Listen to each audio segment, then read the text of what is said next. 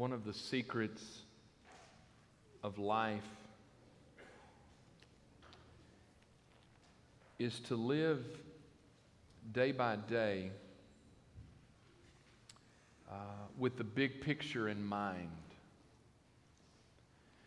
If we are not careful, we will live day by day for the moment and um, kind of get caught up in the daily routine and forget really what the big picture is and what life is all about.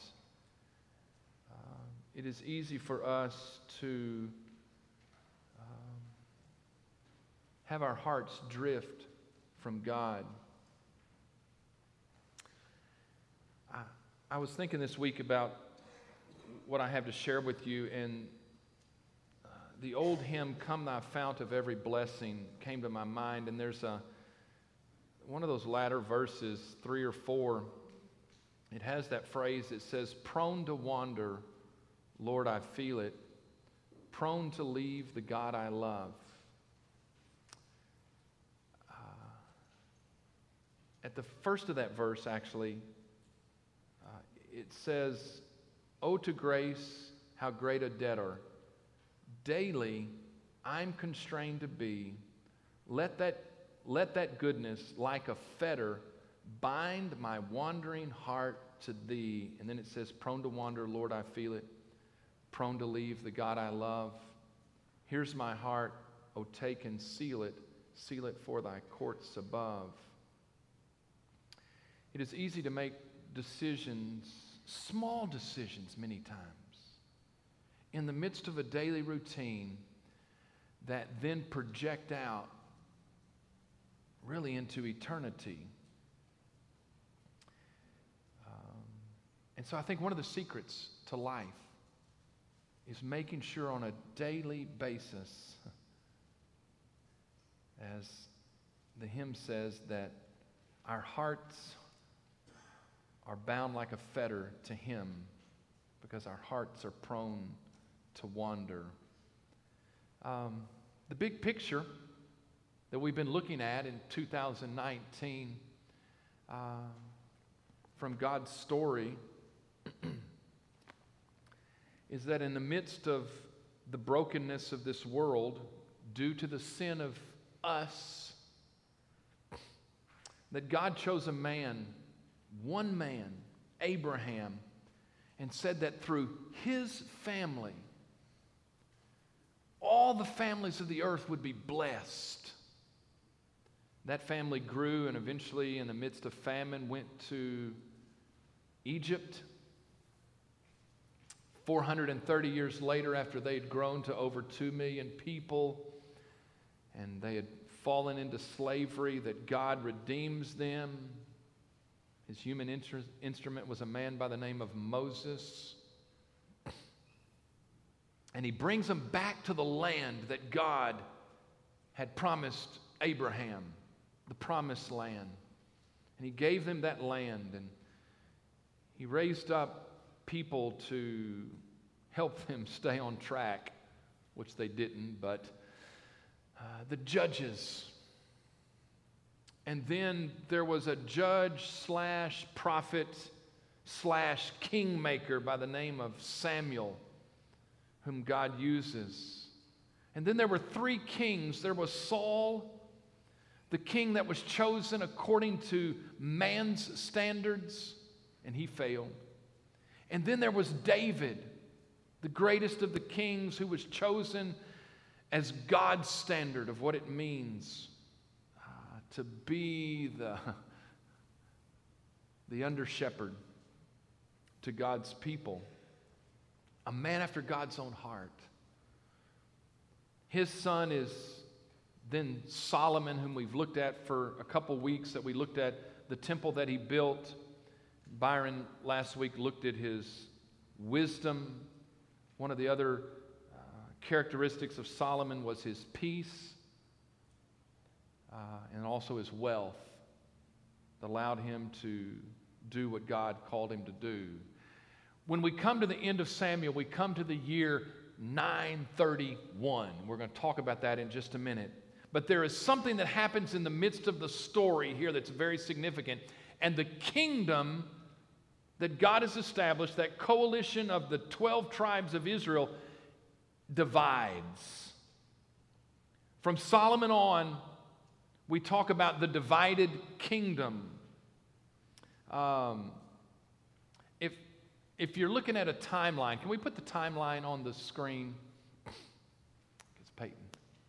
Uh, Solomon begins to reign in 971, and he dies in 931, and there's a split in the kingdom.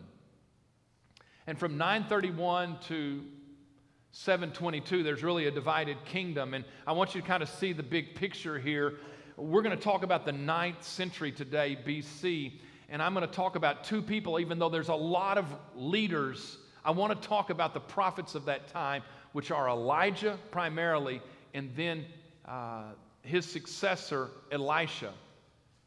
Next Sunday, Byron's going to cover the 8th century prophets, and we're going, he's going to look at Isaiah, or part of Isaiah. When I come back from Africa, I'll cover the second half uh, of Isaiah. Uh, but this is kind of the time frame uh, that we're looking at. This morning, I want to cover the 9th century and what God did in the midst of that divided kingdom. If we were to look at a map, uh, if we can look at that map, when Solomon dies and the kingdom divides, it divides into the north and the south. The, the best illustration I can give of this, in the sense, would be the Civil War in America, north and south. And uh, I, can't think of a more, uh, a worse time in America history than the Civil War. Uh, but I think it would be that sense of that, uh, that the kingdom split, and there's what is known as Israel to the north, and you can see that on that map, which are the 10 northern tribes. And then, really, the southern tribes become known as Judah, but really it's Judah and the other tribe, which would be Benjamin. And this is the divided kingdom uh, that we talk about uh, the north and the south. Uh, I saw this quote, on, I looked at it on the internet this week, and then we're driving yesterday to go to a nephew's wedding. I see it on a billboard. I think the quote that Abraham Lincoln, in one of his famous speeches that led up to the Civil War, uh, Abraham Lincoln says, and he's paraphrasing the words of Jesus. He says, A house divided against itself cannot stand. And really, that is prophetic in the 12 tribes' life the divided kingdom was not sustainable. You cannot stand in the midst of division. That was true for us as a nation, it was true uh, for Israel. But there is something deeper this morning that we have to see as, as I looked at this time frame in Israel's history. There is something that is even more significant than a divided kingdom, and it is a divided loyalty within. And the issue that we're going to come down to today, that we have to deal with in our own lives, is a divided loyalty when we try to serve, as Jesus would say, two masters. I want you to see how the division occurs. Uh, in 1 Kings chapter 12, Solomon has died at the end of chapter 11, and his son Rehoboam becomes king. All right, you got to get this in your brains. There's going to be Rehoboam and there's going to be Jeroboam this morning. God just does these kind of things to keep us on our toes. Uh, Jeroboam is going to end up becoming the ruler in the, the northern tribes of Israel. Rehoboam is going to be in the south. I'm going to misspeak their names here in just a minute, and you just. I've told you what I meant, and now I'll mess it up between Rehoboam and Jeroboam. Rehoboam's in the south, Jeroboam's in the north. Rehoboam is the son of Solomon. And God has said, through the lineage of David, I will raise up kings. And King Solomon had selected Rehoboam to be king says in chapter 12, And let me read the first five verses. It says, And Rehoboam, the son of Solomon, went to Shechem, for all Israel had gone to Shechem to make him king. So it happened when Jeroboam, the son of Nebat, heard it. He was still in Egypt, for he had fled from the presence of King Solomon and had been dwelling in Egypt. That they sent and called him. Then Jeroboam and the whole assembly of Israel came and spoke to Rehoboam, saying, Your father made our yoke heavy. Now, therefore, lighten the burdensome service of your father and his heavy yoke which, you, which he put on us, and we will serve you. So he said to them, Depart for three days, then come back to me. And the people departed. There's something very significant happening here. Rehoboam is the, the son of Solomon. The capital city is in Jerusalem, which is in the tribe of Judah. And he becomes king in Jerusalem because that's who the previous king, his daddy, said, That's the guy. I have a feeling Solomon had a lot of sons. I'm just conjecturing because he had a lot of wives. I don't know what that dynamic was. But he's the guy who's fallen in the lineage and he is in Jerusalem. There is something significant here when it says that they called Rehoboam to come to Shechem for Israel to make him king. You go, now wait a second. What has Shechem got to do with it? What it denotes is that there was already a division that had occurred between us and them. And David, Solomon, and Rehoboam were the powers that be that dwelt in Jerusalem, and Solomon had built a lot, and he had, he had taxed the rest of the tribes to extent, and he had, he had constrict, uh, conscripted laborers. He had basically drafted men to come and work for all these great building projects that he carried on. But what happened in the midst of his 40 years is there got to be this mentality between us and them. And them people are always telling us what to do and taxing us and calling our young men to work.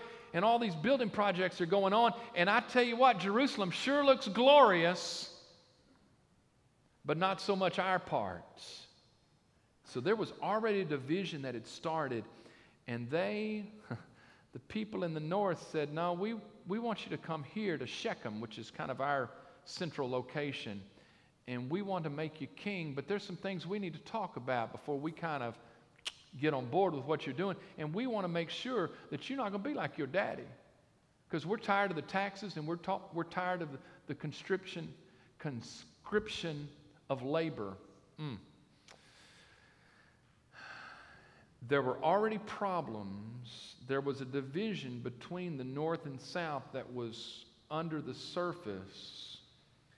Jeroboam is a renegade leader that had been run out of the country, but he is brought back and he represents those disgruntled people in the north. And the question is posed to Rehoboam Are you going to do the same thing your daddy did? Notice how the story plays out in verse 12. After he's consulted with the older, he has consulted with his daddy's advisors, and then he's gotten the young bucks of his generation said, What do y'all think I ought to do? Here's his answer in verse 12. It says, So Jeroboam, the renegade leader, and all the people came to Rehoboam the third day, as the king had directed, saying, Come back to me the third day. Then the king answered the people roughly. That's a pretty big word. Mm-hmm. and rejected the advice which the elders had given him.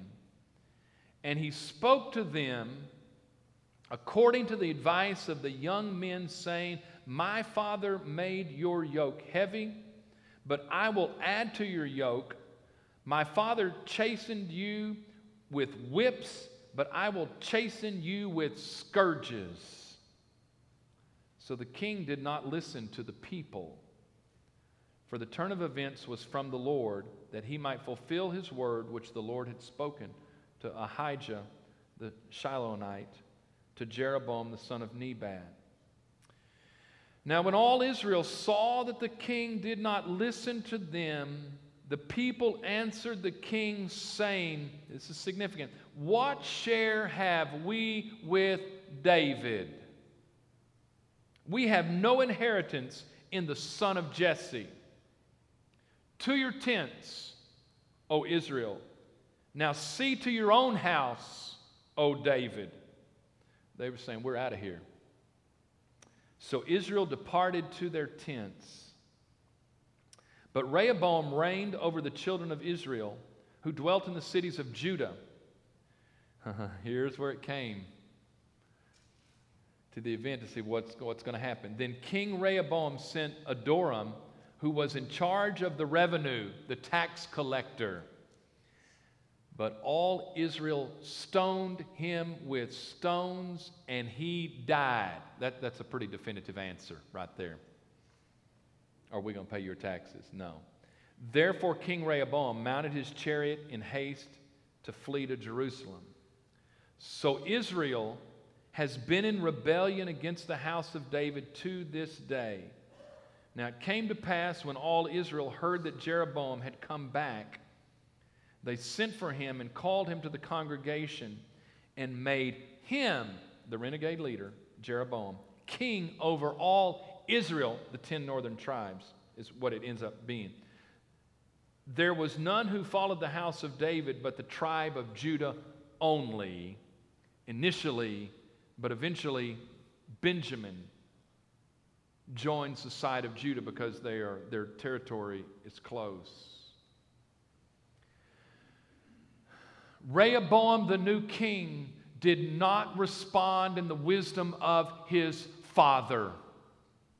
The people said, This is it's been too much.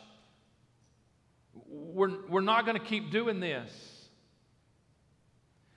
If you remember in the story of Solomon last Sunday, when God appears to Solomon and asks, he says, I will give you whatever you ask for. What do you want? Do you remember what Solomon asked for? He asked for wisdom and discernment so that he could reign or lead the people.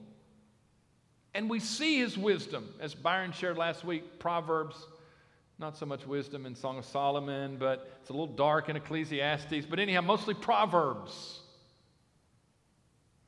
And the strange things to me is that Rehoboam was one of the sons of Solomon, and Solomon wrote Proverbs to his sons.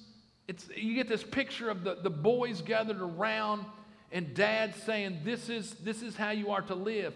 One of the things that is recorded that Solomon would have taught his sons in Proverbs 15:1 is that a soft answer turns back wrath. And somehow I get this idea that apart from the movement and the grace of God, we cannot have the wisdom that we ought to have. Solomon apparently did not possess it until God gave it to him. And even though Solomon teaches his sons this, Rehoboam didn't get it. He comes to this critical point when he should have known what to do, and he responds in the exact opposite way and it creates a division within the kingdom. And Israel is offended and they turn away. Even though God had chosen that the ruler that was to be on the throne was to be David, and that the central location of the government and religion was to be Jerusalem. The ten northern tribes revolt and they turn away from the kingdom. A decision is made in that moment. And notice what their response is. Well, they've already killed the tax collector, so that was a pretty significant response. But in verse 25, Notice how the story unfolds for the 10 northern tribes. Then Jeroboam built Shechem in the mountains of Ephraim. If I could just say, Shechem becomes their, in essence, capital city, a fortress. Later, their capital will be Samaria, which is a number of miles away from there. But initially, it is Shechem in the mountains of Ephraim and dwelt there. Also, he went out from there and built Penuel. And Jeroboam said in his heart, Now the kingdom may return to the house of David. If these people go up to offer sacrifices in the house of the Lord at Jerusalem, then the heart of this people will turn back to their Lord Rehoboam, king of Judah, and they will kill me and go back to Rehoboam, king of Judah. Jeroboam goes, Now, wait a second, though. The central place of worship is Jerusalem, and even though politically we have revolted, all of the people are going to go back to Jerusalem to worship God. Hmm. What am I going to do about this? Because I'm, he's afraid that their hearts are going to soften and they're going to turn back to be sympathetic to David and his kingdom. And the thing that strikes me about the stories I read this is that there are little steps almost within the heart of Jeroboam where he goes, Now, wait a second. We can't do that, therefore, we've got to do this. And it's just, it's just little decisions that he makes to get them off the track that God had set before them. And so he says in verse 28 Therefore the king asked advice, made two calves of gold, and said to the people, It is too much for you to go up to Jerusalem. Here are your gods, O Israel, which brought you up from the land of Egypt. He set up one in Bethel, which is in the southern part of the, the ten northern tribes, and the other he put in Dan, which is the far north of their region. Now, this thing became a sin, for the people went to worship before the one as far as Dan. He made shrines on the high places and made priests from every class of people who were not the sons of Levi. God had said, No, the priests, the ones that serve before me, are to be of the tribe of Levi. And he said, Ah, just whoever was willing to do this, we will do it. Jeroboam ordained a feast on the 15th day of the eighth month, like the feast that was in Judah, and offered sacrifices on the altar. If you go back to the Mosaic law, hmm, no, there's not a feast in the eighth month. Jeroboam goes, No, I think we need something like they've got, but we're going to do it in the eighth month instead of the seventh month. So he did at Bethel, sacrificing to the calves that he had made. And at Bethel, he installed the priest of the high plate of the high places which he had made. So he made offerings on the altar which he had made at Bethel on the 15th day of the eighth month, in the month, here's this phrase, I underlined it in my Bible, which he had devised in his own heart. Not what God had ordained, but no, this is what I've come up with in my own mind. And he ordained a feast to the children of Israel and offered sacrifices on the altar and burned incense. Hmm. Little steps. Because they had been offended and they pulled out and they had already taken one step, then they beca- began to take another step.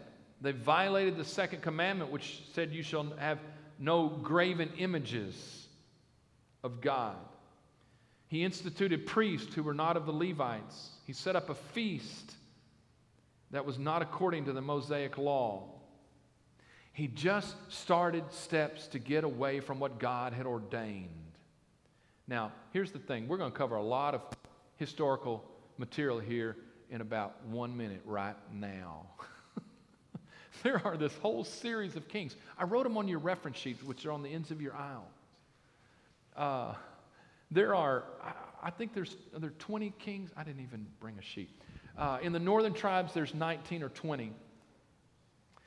And uh, if you've read that section of scripture, it covers Oh, I don't know. I better, better. I think I'm supposed to put one of those in my Bible. Um, yeah, there's 20 kings of the northern 10 tribes. And there's always a summary statement of what God says about this king. All 20 of the northern tribe kings, it says, and they did evil in the sight of the Lord. Not one good. Um, now, we're going we're gonna pick up and we're going we're gonna hit Judah here next, next Sunday when Isaiah comes in the 8th century. No, it's, it's going to get ugly. Right now, we just, we, we're worried about the 10 tribes to the north. Um, and I put it on your sheet that there are 20 kings also of Judah. At least eight of those did what was right in the sight of the Lord. Uh, but here's what happens from the time that they divided the kingdom, there are seven kings. So the eighth king is a man by the name of Ahab. And what I want you to get the sense was, in all this time, as they continued to do what was evil in the sight of the Lord, they got further and further away from God until finally Ahab marries Jezebel, who is an avid worshiper of a pagan god, Baal. The, the capital is now in Samaria, and they just build a temple to Baal, even though they consider themselves to be the people of Yahweh or God. They got so far away that finally it just becomes an abomination before God that they have established a temple to a pagan god, Baal, in Samaria. And one of the truths that I wrote on your sheet is that departure from God starts with small things. And yes, it took seven kings to get there, but they just kept taking steps that got them further and further away from God. And it really started in the days of Jeroboam and Rehoboam. Little steps that get us off track and start us down a road, and we end up someplace we never intended to end up. But that's what happens when you take little steps and your life turns a particular direction. In the midst of that departure from God, God sends the prophet. The king was to be God's representative uh, of, of his rule, but the kings were not doing what they needed to be. Therefore, God sends the great prophet Elijah. And subsequently, his successor, Elisha. And their ministry in the midst of those days in the 10 northern tribes is to call them back into their covenant with God because it wasn't just about a divided kingdom. What God said, it was about a divided loyalty. That there are other things that you have devoted your life to other than me. The great climax of that, and we actually covered this last year quite extensively in 1 Kings 18, Elijah and Ahab come to a, finally a confrontation.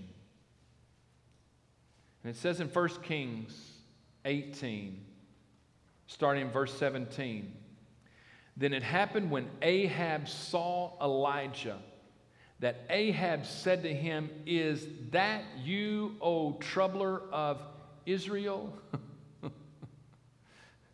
And he, Elijah, answered, I have not troubled Israel, but you and your father's house have, in that you have forsaken the commandments of the Lord and have followed the Baals.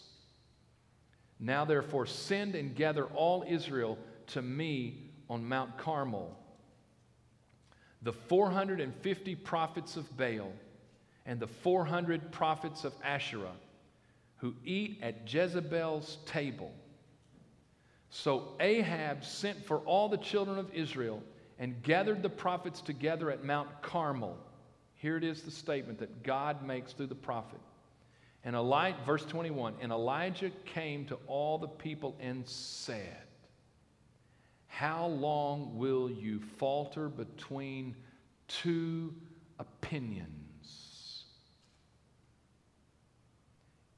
If the Lord, and that word there is Yahweh, if Yahweh is God, follow him. But if Baal, follow him. But the people answered him not a word. That's the question.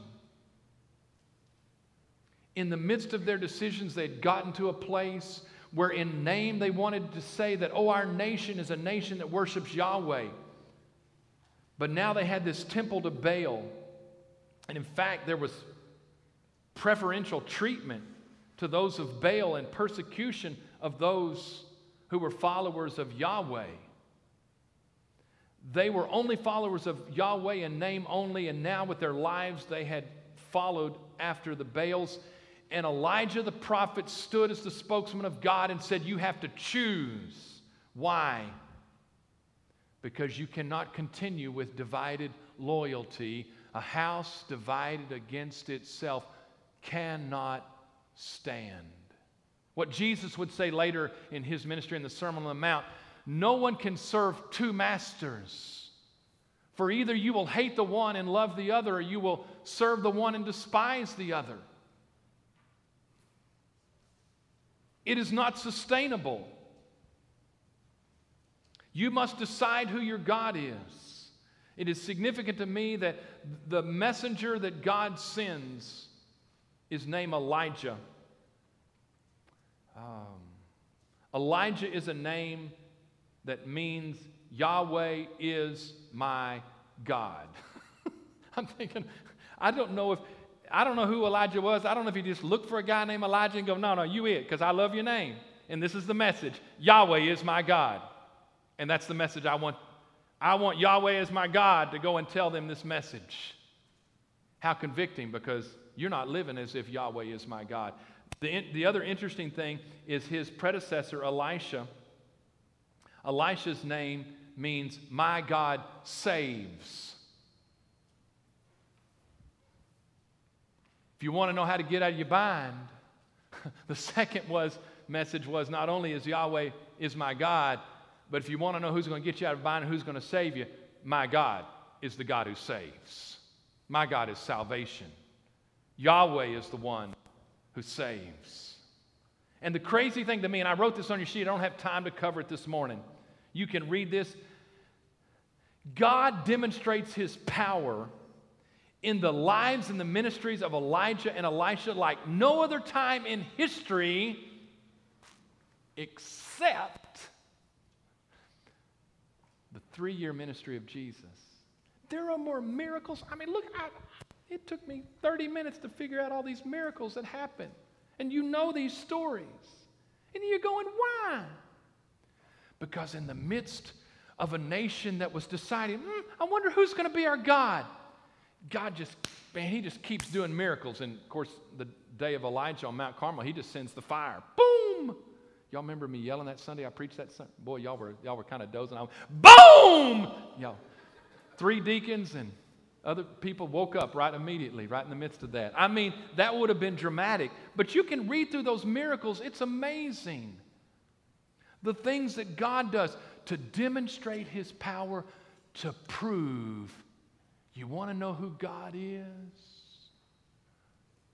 Watch me do this. I mean, I guess both Elijah and Elisha raised somebody from the dead.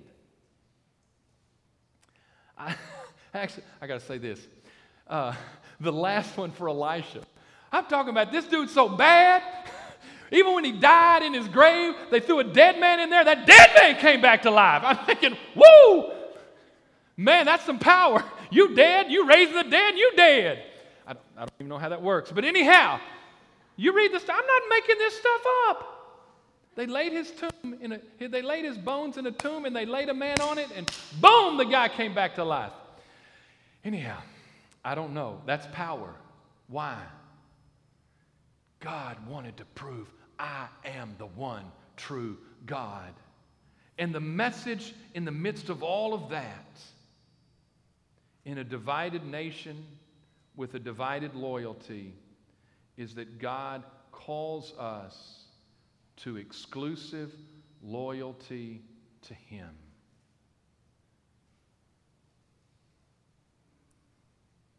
God calls us to exclusive loyalty to Him. Prone to wander, how I feel it. Prone to leave the God I love. The response that should have happened the day that Elijah confronted Ahab on Mount Carmel was that God's people would repent and turn back to Him in exclusive loyalty to Him.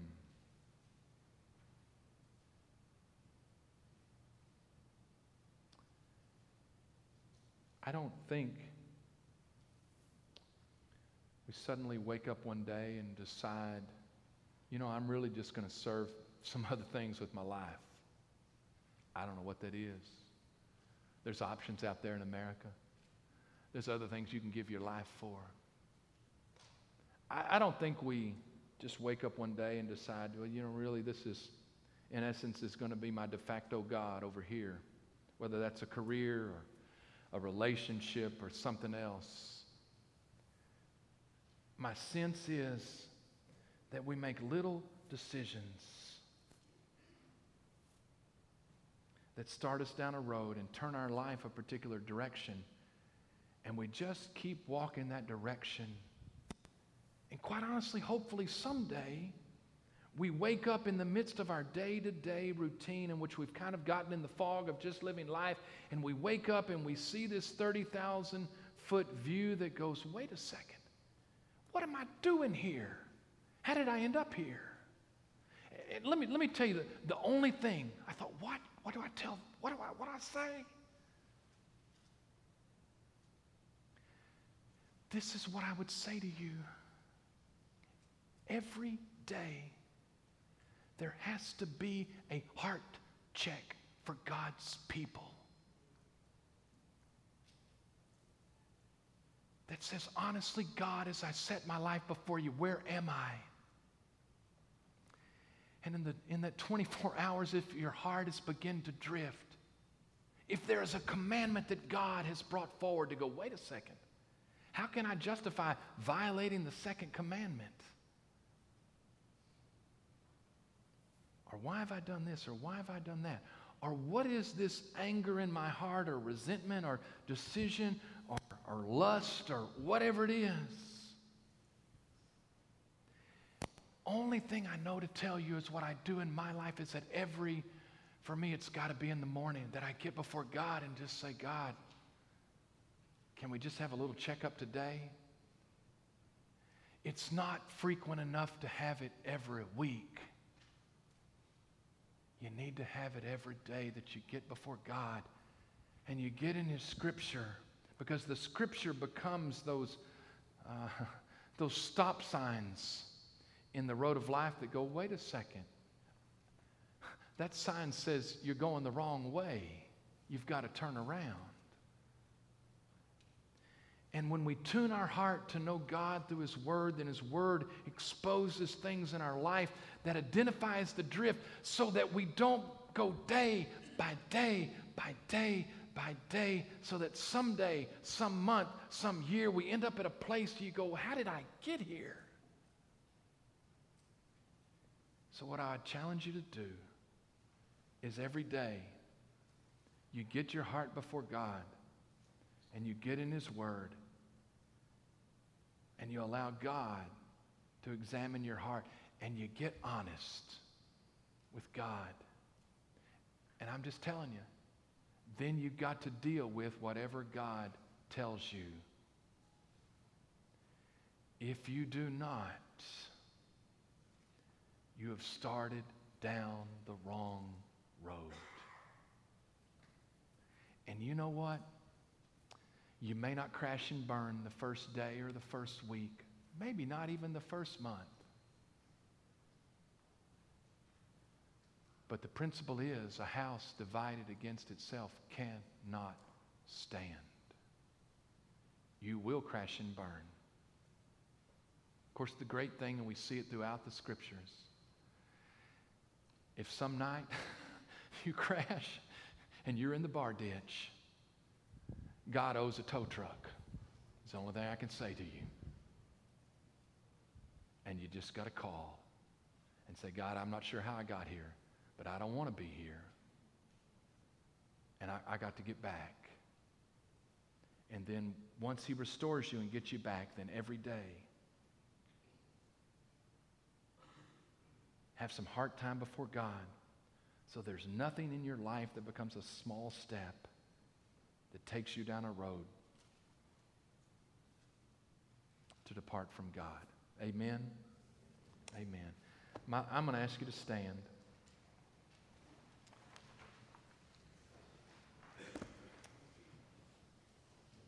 Hey, I'm going to I'm going to say this one other practical thing, and then I'm done. I'm serious. I'm done. Uh, this summer, I'm going to challenge some of my men, and I'll challenge you too, that if you go, okay, preacher, what do I, where, I, where do I need to be in the scripture? And I'm not telling you, maybe you have a devotional routine and you do that. I'm going to challenge some of my men that I meet with. I'm going to challenge you to take two Psalms a day this summer. And uh, so, first day that you start, do Psalm 1 and 2. And just read those. And obviously, the Psalms is written by the man who had a heart after God. And say, God, what is it te- what does this teach me about what it means to have a heart after you? And uh, God, if there's things that aren't right in my life, then let's go ahead and deal with them. But if you just need something practical, okay, what do I do? I would challenge you, and I challenged you this, this was several weeks ago or months ago, but I said, take the book of Psalms and do two Psalms a day through the rest of the summer and just allow God to speak to your heart um, because we're prone to wander. Amen. All right.